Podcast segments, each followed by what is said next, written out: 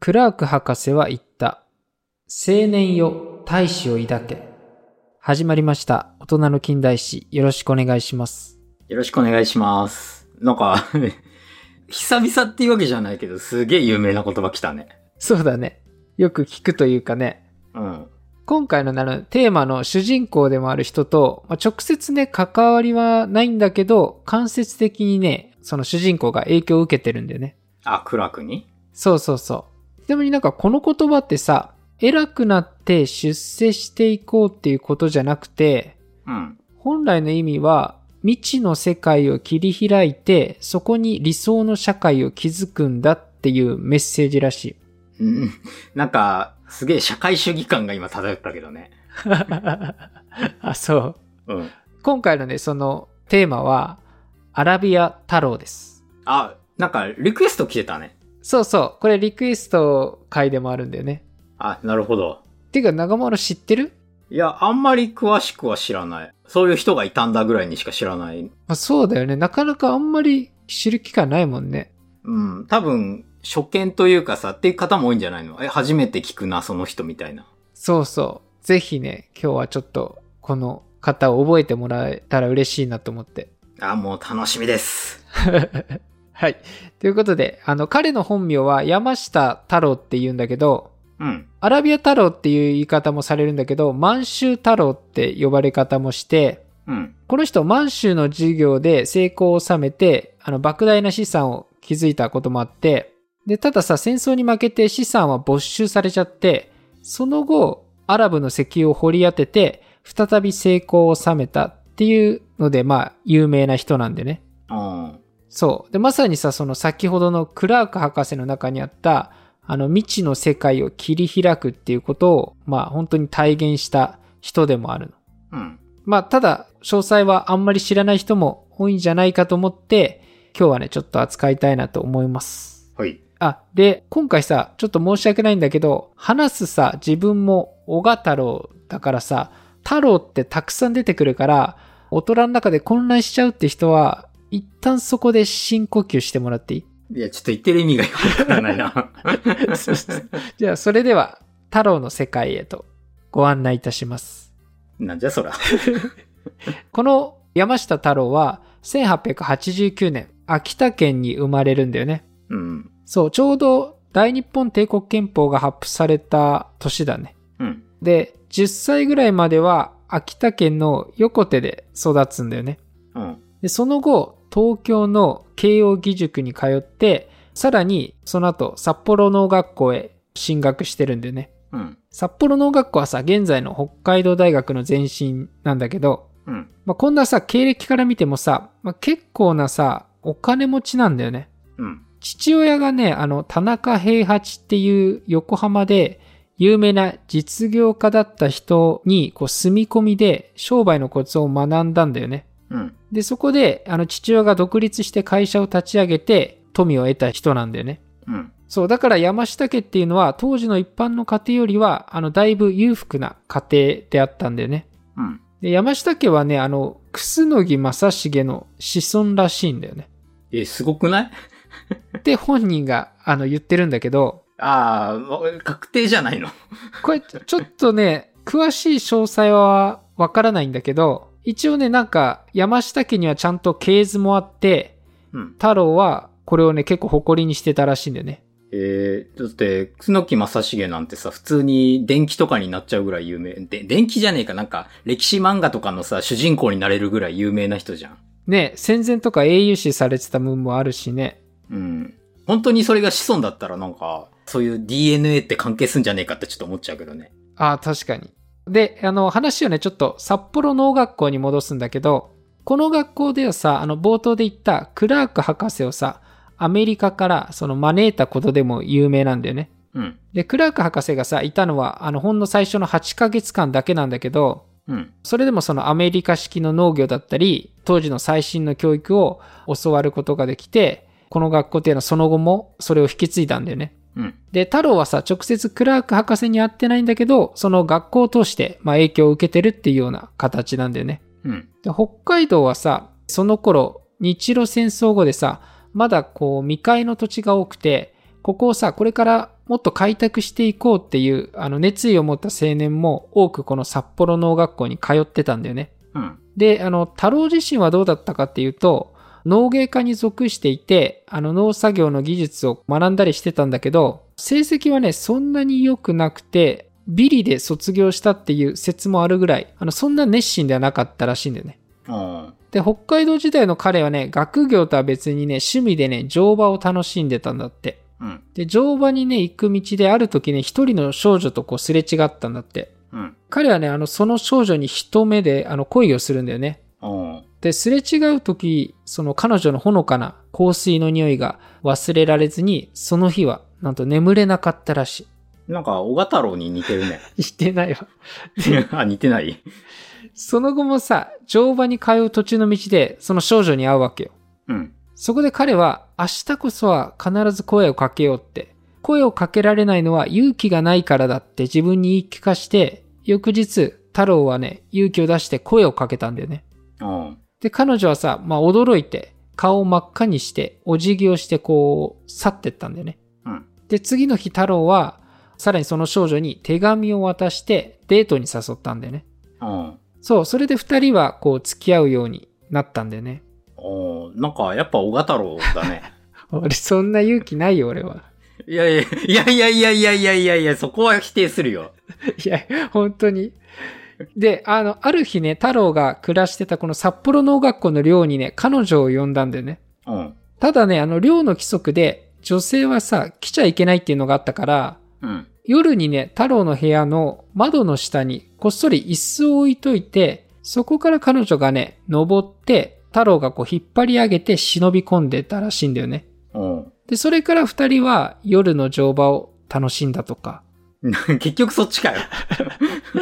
ごめんそう。で、まあ、この椅子を置いて招いたって話は、札幌農学校でも有名な話になって、その後もね、結構語り継がれたらしいんでね。うん。そうそうそう。まあ、ここさ、ちょっとなんであえて触れたかっていうとさ、結構彼の開拓精神のこの第一歩としてもう重要なちょっと場面なんじゃないかなって個人的に思って。 まあ、小太郎好きそうだもんね。それはっていうか、こういうのなかなか知る機会ないから、ちょっと触れてみました。いいんじゃないで、その後、札幌農学校を卒業した太郎は東京へ戻るんだよね。うん。で、ちなみにその時の彼女とはここでお別れしてるんだよね。 なんか、小太郎みてえに本当にひどいやつだな。いやいや、これはね、あの、彼女の方から、太郎は結構身分というか、暮らしが裕福な家庭だから、自分とはその釣り合わないというか、身分が違うみたいな感じで、まあ、別れたんだよね。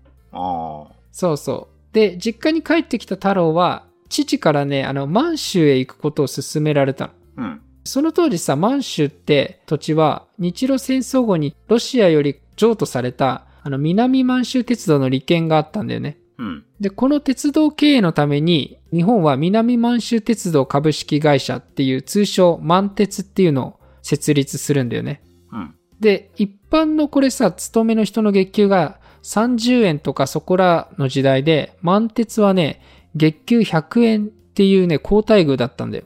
3倍か。そうそう。だから父親は勧めたんだけど、太郎はさ、人に使われるのは性に合いませんって言って、乗馬を楽しんだとか。あ、ごめん。あ、どっちの 乗馬はいいんだ けど、 断ったんだよね。あ、乗馬関係ないの あ今、今、乗馬を忘れて。あ、乗馬は北海道だけの話ね。北海道ね、とりあえず。うん。って聞いてる俺は。いや、しいいよ。別に聞いてなくてもいいけどさ。 で、だからといって彼はさ、北海道に行ってさ、農地を開拓していくっていうような、泥まみれになる仕事も、なんか性に合わないって言って、うん。この先、じゃあ何しようかなっていうふうに考えたんだよね。うん。この時彼は22歳なんだよね。うん。で、ふとね、北海道時代思い出して、体調を崩してた太郎に彼女がさ、鍋でお粥を作ってくれたことがあったんだよね。うん。で、するとさ、吹きこぼれた米の汁が鍋の周りにへばりついてたんだよね。うん。で、これがさ、乾いて薄紙のようになるんだけど、その性質を利用して何か新しい製品ができないかっていうふうに考えたんだよね。うん。そう。このね、薄い膜の欠点はさ、パリパリして破れやすいっていうところで、うん。で、これにさ、粘りを与えて破れないものにすれば、ものを包むことができるんじゃないかっていうふうに、まあ考えたわけ。ここだよね、なんか。ほら、長丸だったらさ、なんかその、彼女が作ってる鍋から、汁がこぼれて膜が張ったら、まあ、どうせろくなこと想像しない じゃん。え、それは小型太郎だよね、確実に。なんでそんなわけないじゃん。俺、その、もうさ、なんか、ワードがだってもう選択がさ、もう誘導してるもん。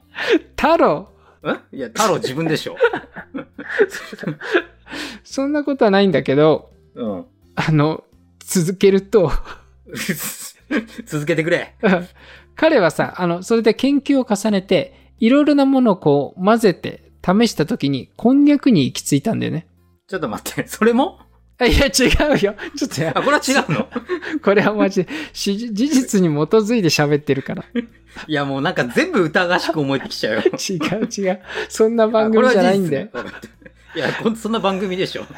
で、あの、米の汁にさ、こんにゃくの粉を混ぜると、まあ、こんにゃくの性質からさ、こう破れにくくなったんだよね。うん。これによって、あの、例えばさ、飴玉を包むと、飴玉同士がさ、こう、くっつかなくて済むんだよね。うん。で、もともとさ、米の汁でできてるから、口に入れても悪くないっていうもので、うん。これさ、まあ、今のオブラートっていうやつなんだよね。ああ。オブラートって知ってっかないや、知ってるでしょ。あの、なんなら俺らよりもさ、多分年齢高い人たちが結構この番組聞いてくれてるから、だいたい知ってるでしょ。あそうだね。若い人知らないかもね。うん。逆に若い人っていうか、今、自分とかだと、その、子供がいるからさ、ちっちゃい時にさ、粉薬飲ませるのにさ、あの、嫌がるからさ、ゼリー状のオブラートって今売ってるんだよね。えー、そうなんだ。あ、そうそう、オブラートって書いてあるんで、箱にも。え、何もうゼリーなわけゼリーになっちゃったんだけどね、今はね。あ まあ、なってあ。ないの言も。葉だけ残ったんだろうね、じゃあ。あ、このゼリー状のやつはね、そうそう。で、薬をさ、そのゼリー状のオブラートに包むようにして、まあ、飲むことができるっていうもので。へえ。ただね、オブラートの発見って、まあ、調べてもらえばわかると思うんだけど、山下太郎が初ではないんだよね。うん。 そう、これ、オブラートに包んで言うと、当時、日本でもすでに、そこ突っ込んでいいのかな いや、ここはちょっとうまくできすぎちゃってる。いやいや、つ包めてないから大丈夫だよ。当時さあの日本でもすでに似たような製法で特許が取られてたりしたんだよねうん。でもともと西洋でもあったこれ技術なんだよねうん。でそれをまあ太郎が改良したっていう見方の方が正しいかもしれないああ、もともとあったものをさらに良くしたっていう感じなんだね。そうそうそう、まあ、彼は知らなかったっていとは言ってるけどねうん。で特許もすでにあるからあの取るのが難しかったんだけど製法がね厳密に違うってこう言い通してなんとかね特許取ったんだよねうん。で山本オブラートっていう会社を立ち上げてんうん。まあそんな時にね、仕事先の人の紹介で、小島印刷のね、お嬢さんを結婚相手に紹介されるんだよね。うん。で、この小島印刷っていうのはさ、日本で初めてブリキ印刷を行った会社で、うん。当時さ、あの森永とかがさ、あのブリキ缶にお菓子とか入れて発売してたんだけど、うん。この缶をさ、一手に引き受けてたのがこの小島印刷で、うん。まあ相当な有料企業なんだよね。うん。で、そのお嬢さんの、まあ、文子さんと28歳の時に彼は結婚するの。うん。このね、人脈というか資本の援助も、その後のね、彼の成功にもつながるんだけど、うん。彼自身のその山本オブラートっていう会社の業績は、割と順調で良好だったんだけど、うん。彼はさ、ただそこに満足せずに、海外に目を向けるんだよね。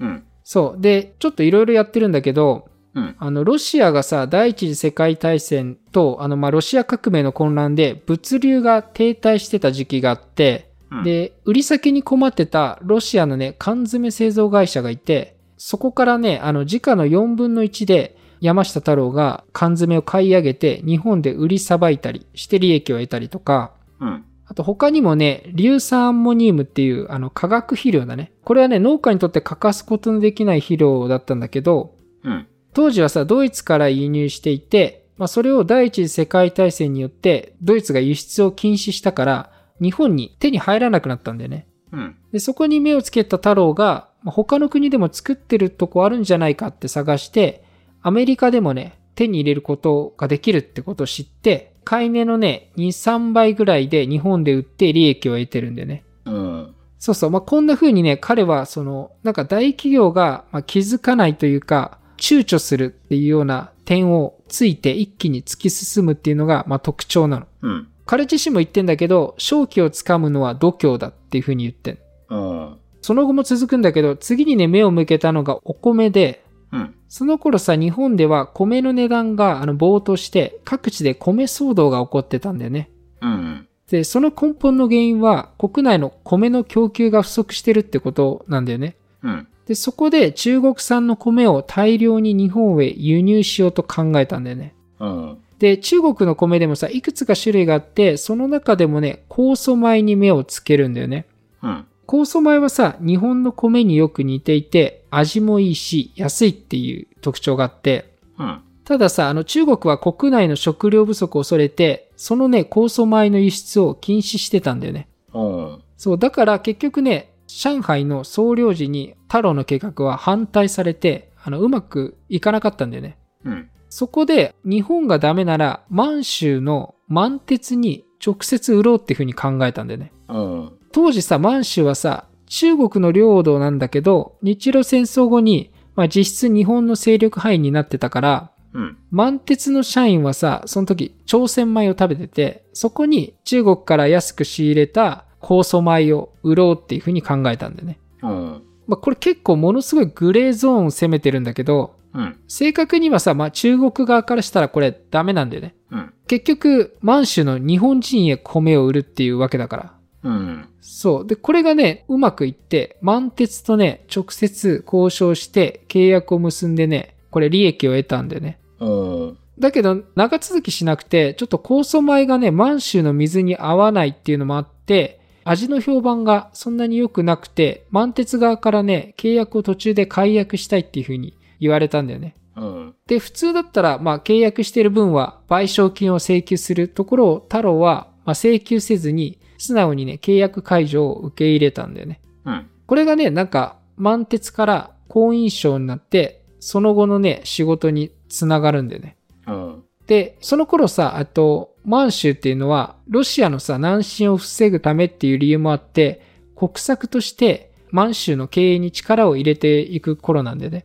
うん。そこでさ、満鉄はさらに拡大してって、満鉄社員がさ、暮らせる簡易住宅を大量に作る必要があったんだよね。うん。そう。まあ、要は社宅なんだけど、このさ、社宅が約ね、450個の依頼を最初にね、山下太郎にしたんだよね。うん。そう。まあ、これはさっきの米の件での付き合いもあったからっていうのもあって、うん。で、この社宅はさ、満鉄が買い取るわけじゃなくて、賃貸契約を要求されたんだよね。うん。それはさ、あの、日本からさ、満鉄の社員は一時的に満州へ来る人が大半だからっていう理由もあって、そのためさ、山下太郎が社宅の、まあ、家主となってさ、満鉄が月々お金を払うっていう形の契約なの。うん。で、さらにさ、その後満州事変が起こってさ、日本が本格的に満州へ進出していくっていうところで、あの、満鉄もどんどん拡張していったんでね。うん。で、何百個単位で増設の注文が続いて、初めのうちはね、太郎以外にも別の会社も依頼されて、こう住宅を作ってたんだけど、太郎のさ、作る住宅の方が、なんか質が良くて、信頼がこうできていて、すべてのね、社宅建設を結局ね、山下太郎の会社へ依頼するようになっていったんだよね。うん。で、結果、10年間ほどで5万個ほど作ったって言われるんだけど、莫大な収入をもたらしたんだよね。うん。そう。で、当時はね、日本の資産家で、三井、三菱の次に数えられるのは、まあ、住友っていうのが常識だったらしいんだけど、当時はね、山下太郎じゃないかって言われたぐらいの資産家になった。うん。で、彼はさ、あの、冒頭でも言ったけど、別名満州太郎って呼ばれるんだけど、うん。これはね、満州での活躍がものすごかったから付けられたって思われがちなんだけど、うん。当時ね、あの、山下汽船の社長の山下太郎って同姓同名の人がいて、うん。それとね、区別するために、満州太郎って呼ばれたんだよね。ああ、名前が一緒な人がいたわけね。そうそうそう。しかも結構な大会社というか。うん。だから彼はその後も本名ではなくて、いろいろな別名で呼ばれるっていうことが多いのは、まあそういう理由なんだよね。うん。で、話はね、ちょっと、1941年から太平洋戦争が始まっていくところに移るんだけど、うん。この戦争はさ、まあ、アメリカが有利に進んでいって、太郎はさ、このアメリカと日本の差は何だろうっていうふうに考えたんだよね。うん。で、それはさ、経済力だってことに行き着いたんだよね。うん。そう、だからさ、満州の住宅を全部売り払って、そのお金をさ、政府へ献上しようっていうふうに考えたらしいんだよね。うん。まあ、正当な価格でさ、もし売れたとしたら、当時のお金で30億とか40億くらいにはなるんじゃないかっていう見立てだったんだけど、うん。そのお金でさ、新兵器の研究費などに当ててもらおうと、その戦争終盤に実際に行動したんだよね。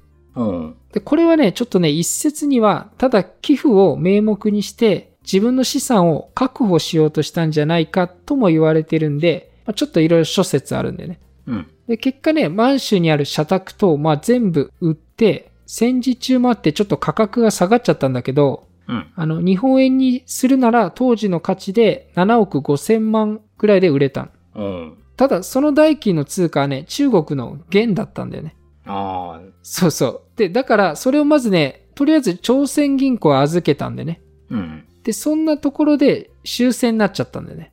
あで、戦後ね、それを日本円に変えようと政府に駆け寄るんだけど、ダメで、あ、うん。で、そのお金ね、1円もね、結局現金にすることはできなかったんだよね。ああ、じゃあ、もう本当にただただ寄付しちゃったようなもんなんだね。そうそうそう。賃貸契約っていうのもあったからさ、家を建てた時にお金を全額もらってないんだよね。あっていうのもあるし、で、彼がさ、じゃあ実際に満州にあった、その、まあ、家とか、全部合わせた資産はどのくらいかっていうのは、正確なとこはちょっと分かってないんだけど、あ、うん。今の価値にしたらね、1兆から2兆ぐらいあったんじゃないかって言われてる。すげえな。そうそうそうそう。たださ、まあその資産なくなっちゃったわけじゃん。うん。で、この時57歳なんだよね。ああ、なんかもう結構あれだね。年はね、結晩構。年じゃないけど、うん。普通だったらさ、もうここでさ、諦める人多いと思うんだけど、まあそうだね。その年になっちゃうともうさすがに新しいこととかってならなそうだよね。そう、彼はね、泥臭くもね、諦めずにね、積極的に行動したんだよね。うん。まあ、例えばもう、何でもいいから、そのアメリカ軍のところに行って、うん。米軍の宿舎建設のためのフローリングの注文とかを取ってきたりとか、うん。もう積極的になんかちっちゃいことでも仕事をこう受けていったんでね。うん。で、戦後さ、日本はさ、復興するためにさ、建設事業がこう盛んに行われたんだけど、うん。その中でさ、太郎はさ、満州で社宅の建設の実績があるから、うん。八幡製鉄とかさ、東京ガスとか、そういったさ、大企業の社宅建設を引き受けて、徐々にこれがね、注文が多くなっていくんだよね。うん。そうそう。で、会社の業績がこう伸びていったんだよね。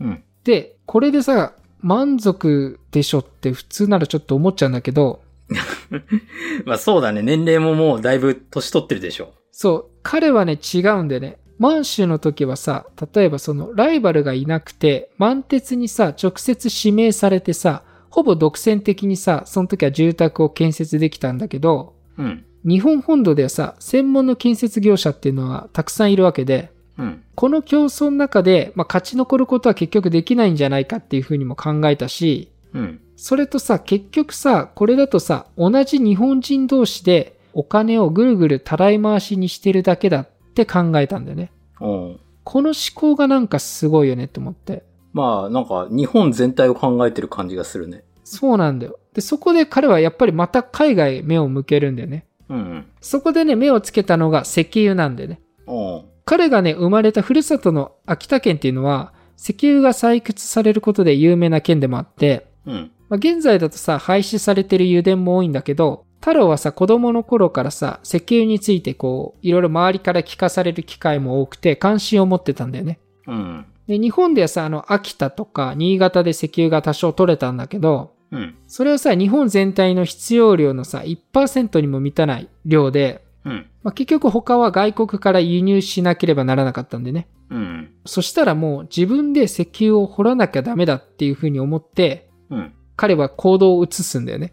うん。でもさ、日本はさ、結局、資源が乏しいから石油があんまり出ない国じゃん。うん。だけどさ、まあ、よくよく考えてみると、アメリカとかさ、イギリスにしても、自分の国で取れる石油ばかり売ってるんじゃなくて、中東諸国にさ、結構多く利権を持ってて、そこで取れる石油を売ってたりするんだよね。うん。そんな考えからスタートしたのが、あの山下太郎と丸善との合併でできた日本輸出石油株式会社っていうのを作ったんだよね。うん。まあ、要はその、他から利権を取って石油を売ろうっていうふうに考えたんでね。おーそうそう。で、重役にはさ、有料な政界人とか、財界人が多数並んで、彼のまあ人脈の太さというのが、そこでもわかるんだけど、うん。で、ある時、その、アラビアのね、石油に関心を持ったんだよね。うん。アラビアっていうとさ、サウジアラビアとか、その周辺国家を含めたアラビア半島のことを指すんだけども、うん。このね、アラビアに石油が出るようになったのって、イランやイラクに比べるとちょっと遅くて、うん。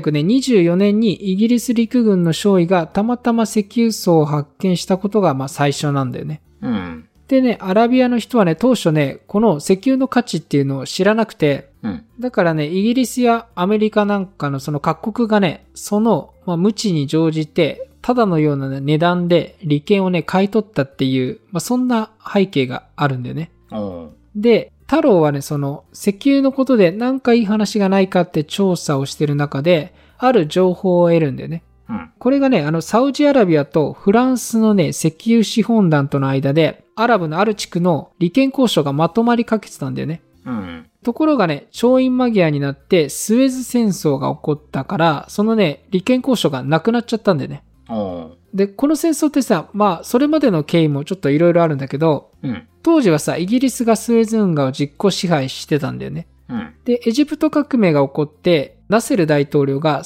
1956年にスエズ運河はエジプトの国有化にするっていう宣言をしたんだよね。うん。で、これに、まあ、イギリスとか、まあ、フランスも反発して、スエズ戦争が起こったっていう経緯があって、うん。だからさ、まあサウジアラビアは同じアラブ同士であるこのエジプトを支持したんだよね。うん。で、その手前、ちょっとフランスと取引をするってことができなくなっちゃったんだよね。おーで、このタイミングで山下太郎率いる石油会社が、まあ、交渉する機会をね、サウジアラビア側から与えられたの。うん。他にもね、これ理由があって、サウジアラビアは、まあ今まで石油採掘権を各国に与えてたんだけど、うん。まあそれがさ、アメリカに偏りすぎてるっていう反省も自国であったんだよね。うん。そう、だからといって、まあ共産主義国とは性格が合わないから、日本にちょっと話が来たっていう経緯がある。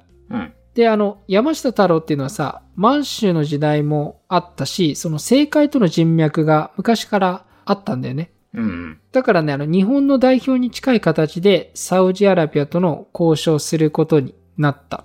で、その時ね、山下太郎ね、69歳なんだよ。おーもう結構な年だよね。まあそうだね。なんか本当に政治家って感じの年だね。そうそう、普通だったらもう引退してもいい年なのにね。うん。で、サウジアラビアからこう、いくつかのね、場所をね、掲示されて、どこがいいかっていうふうに考えたわけ。うん。でその中で有力だったのが石油銀座って言われるところで、すぐね、南にはサファニア大油田があるところなんでね。うん。このね、周辺ではね、石油が実際に出てるから、ほぼ出るだろうっていう石油が、っていうような場所だったの。うん。ただね、ちょっとね、ここはサウジアラビアとクウェートが半分ずつ利権を持っているっていう中立地帯の土地だった。うん。そう、だから、サウジアラビアと交渉がまとまっても、クウェートの承諾がなければダメっていうところでもあったんだよね。おーそう。で、それとね、その場所はね、海底で、採掘がね、ちょっと難しい場所でもあったの。うん。で、さらにね、サウジアラビア側もさ、アメリカとかイギリスから過去にさ、安く利権を奪われてきたっていう経緯があるから、うん。あの、日本に対してね、強気のね、金額を掲示してきてるんだよね。うん。そうそう。で、こんな風にね、まあ、決してね、これ美味しい話だけっていうわけじゃなくて、その、まあ、中の交渉っていうのはかなり難航して、あの、何ヶ月にも及んだんだよね。うん。たださ、日本初の海外にさ、大油田を築くために、まあ、太郎はさ、日本の資本家を説得して、お金をこう用意して、結果ね、交渉がなんとかまとまったんだよね。うん。で、その後ね、クウェート側とも、サウジアラビア側からも、こう説得してくれたこともあって、まあ、交渉が成立するの。うん。ここにさ、まあ、油田の面積が70万ヘクタールっていう、まあ、日本で言えばね、岡山県とほぼ同じぐらいの広さなんだよね。おーこのね、採掘していいよっていう権利を、交渉が成立したんだよね。うん。で、このね、開発資金だけでもね、さらに日本円でね、3、400億円ぐらいはかかるんじゃないかっていう。うん。これさ、石油が掘ってみて出なかったらもっとかかるから、うん。結構なね、リスクのある仕事なんでね。うん。で、海中にある油田を採掘する経験とか技術も日本には当時なかったから、うん。結局さ、まあ、アメリカの会社にこれを依頼するっていう、なんか、なんだろうなっていうところもあったんだけど、うん。で、まずさ、海底に石油が埋蔵されているかどうかって確認するためには、物理炭鉱っていう方法があって、うん。海底にさ、ダイナマイトを爆発させて人工地震を起こすんだよね。うん。で、その波動を船の上で捉えて地中の構造を調べるっていう方法で、うん。これでね、あの石油が実際に出そうな地層かっていうのを確認するんだよね。うん。これだけでもね、5、6億円とかかかるらしいんだよね。おーそう。でね、それでね、わずか数日でね、この調査をして、穴の中からね、猛烈な勢いで土砂混じりのね、水とガスが噴き出してきたんだって。おー結構な勢いだったが火災が起こって10日間も火災が鎮火されなかったんだよね。うん。ただ、これは結構そこにさ、石油があるっていう証拠でもあって、うん。で、その後、長いパイプみたいなものをさ、地中深くまでこう掘削していくんだけど、うん。これで1本ね、掘るのにね、10億円ぐらいかかるんだって、大体。おーで、なんとね、その1本目からね、石油が出たんだよね。おーすごいね。そうそう、結構これ珍しいというか、何本も刺しても出ないところもあったりするから、うん。で、次々にね、その後も石油が確認されて、1960年にカフジ油田っていうのと、1963年にフート油田っていう、あの大規模な油田を発見してるんだよね。うん。で、このね、アラビアの石油は、日本の石油の消費量のね、最大でもその5%に相当する量を日本に持ち込んで、結構その当時大きな成果を出したんだよね。うん。ただ今これ、ちょっと現在で見ると、サウジアラビアとクウェートの利権協定の更新の交渉が成立しなくて、2008年にはね、この事業から撤退してるんだよね。おーというのを調べて、もう今やってないんだと思って。まあ、なんか残念な気がするね。そうそうそう。まあ、こんな風にちょっと彼の話をちょっと今日したんだけど、うん。なんかさ、やっぱさ、彼ってさ、常にこう、アンテナを張っててさ、決断したら、まあ、そのまま突き進むっていう、まあ、行動力がとにかくすごいんだよね。うんうん。そう。で、それとさ、言ったけどさ、日本同士でこう、お金をぐるぐるたらい回ししてるだけだっていう、この発言がさ、世界を見据えてるというかさ、結局さ、この世界の競争に勝っていかないと、日本はこう、衰退するだけっていう、さそこをさ、もう、なんとかもがきながら、最後の石油にしても、結果はさ、全体の消費量のたった数パーセントだったかもしれないけどさ、でそれでもさ、日本にとって、これは大きな一歩だったことは間違いないんだよね。うん。で、それはさ、やっぱり札幌農学校時代にさ、一目惚れしたあの子に、明日こそは声をかけたい。いや、かけるんだって勇気を出したその一歩が大事だってこと、私は感じました。そこに持ってきたいんかよ、話を。いや、ちょ、ちょっとそんなまとめ方になっちゃったんだけど、いかがですかねいやー、やっぱりさ、太郎つながりで俺、小賀太郎と似てんなってちょっと思ったよね。全く似てないよ。俺本当にさ、この最後の部分からしてもうダメだったね。いや、言ってる、どういうこといや、俺は明日声をかけるんだって言ってかけられなかった人生だから。えー、違うでしょ。かけて成功してる人生じゃん。してないよ。てか、ごめん、アラビア太郎の話しなきゃ。なんで俺の話してんだ確かにお、お、小賀太郎の話ではなく、アラビア太郎の話をするとしたら、うん、まあ、そうだね。やっぱりさ、日本ってさ、石油は、まあ、ほぼ取れないわけじゃん。そうそだからやっぱそこにさ、まあビジネスチャンスっていうところももちろん見出していったんだろうけど、単純に日本のさ、未来を考えた時にさ、もし何かあった時にさ、確保できないっていうのは結構致命的なわけじゃん。まあそれで結局二次大戦にもこう突入してったわけだしさ。う。うんうん、だからやっぱり日本の生命線にもなるっていうところもやっぱり理解した上でね、だって言うならばその採掘の話出てたけど、すごい博打じゃん。すごいお金かけてさ、マジでゼロかもしんないわけじゃん。そうなんだよ。うん。でもやっぱそういうところをさ、もうなんだろう、多分自分が儲けようっていう感じじゃないわけじゃん、もはやもう。だって、儲かってたわけだし。そうそう。しかももう、だから70とか、そんぐらいのね、年だからね。うん。だから本当になんだろうね、自分、私利私欲じゃないんだよね。だからやっぱり、そこがすげえなって、小太郎と違うのはそこかなって思ったね。 いや、なんか、そういうところがあるんだよね、本当に。無償のさ、なんか、愛というか、その周りに対してもね、結構、毎年、誕生日とか欠かさずなんかプレゼントしたりとか、まあいろいろ結構細かいところが今回触れなかったんだけど、うん。彼らしいね、その、なんかあるんだよね。なんかこう人柄的にそういう、なんだろうね、周りにこう好かれるというかさ、そういうタイプだったのかそうそうそう。まあ、厳しい面もね、反面あったんだけどね。な。うん。まあ、ちょっと今回は、アラビア太郎についてでした。 と、小賀太郎についてでした。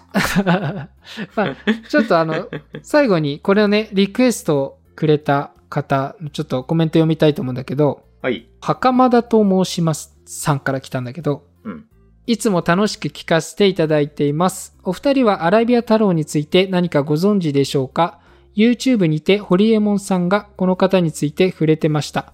アジアだけでなく、近東で活躍した日本人がいたことにびっくりです。ぜひお二人の解説でこのアラビア太郎さんの存在について教えていただければと思います。っていただきました。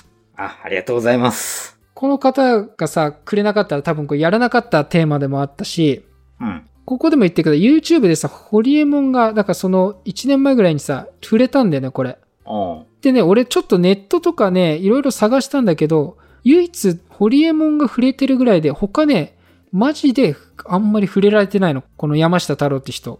うん。そうそう。で、あの本もさ、今回なかなかなくてさ、うん。直木賞作家の杉森久秀さんが書いた、まあ、一冊本があるぐらいなんで、まともにあんのは。うん。だからなんかこれだけの結果残してんのにもさ、世の中に知られてないっていうのがさ、っていうのをなんか考えるとさ、これやっぱ彼のメインの業績ってやっぱ満州なんだよね。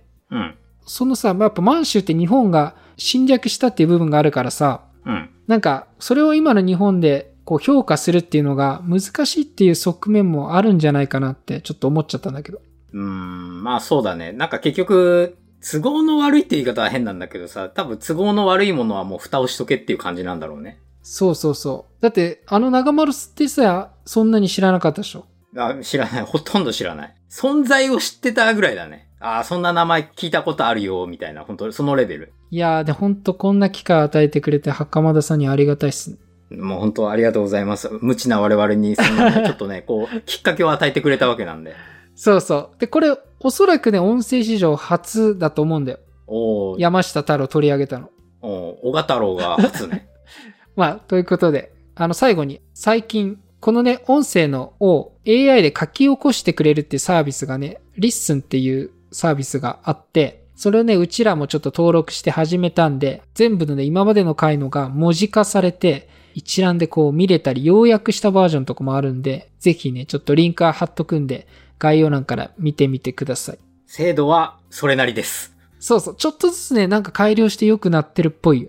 うん。でも、わかるもんね、読めば。そうそうそう。まあ、なんで、ぜひちょっと覗いてみてください。はい、ぜひよろしくお願いします。それでは、最後まで聞いていただいてありがとうございました。ありがとうございました。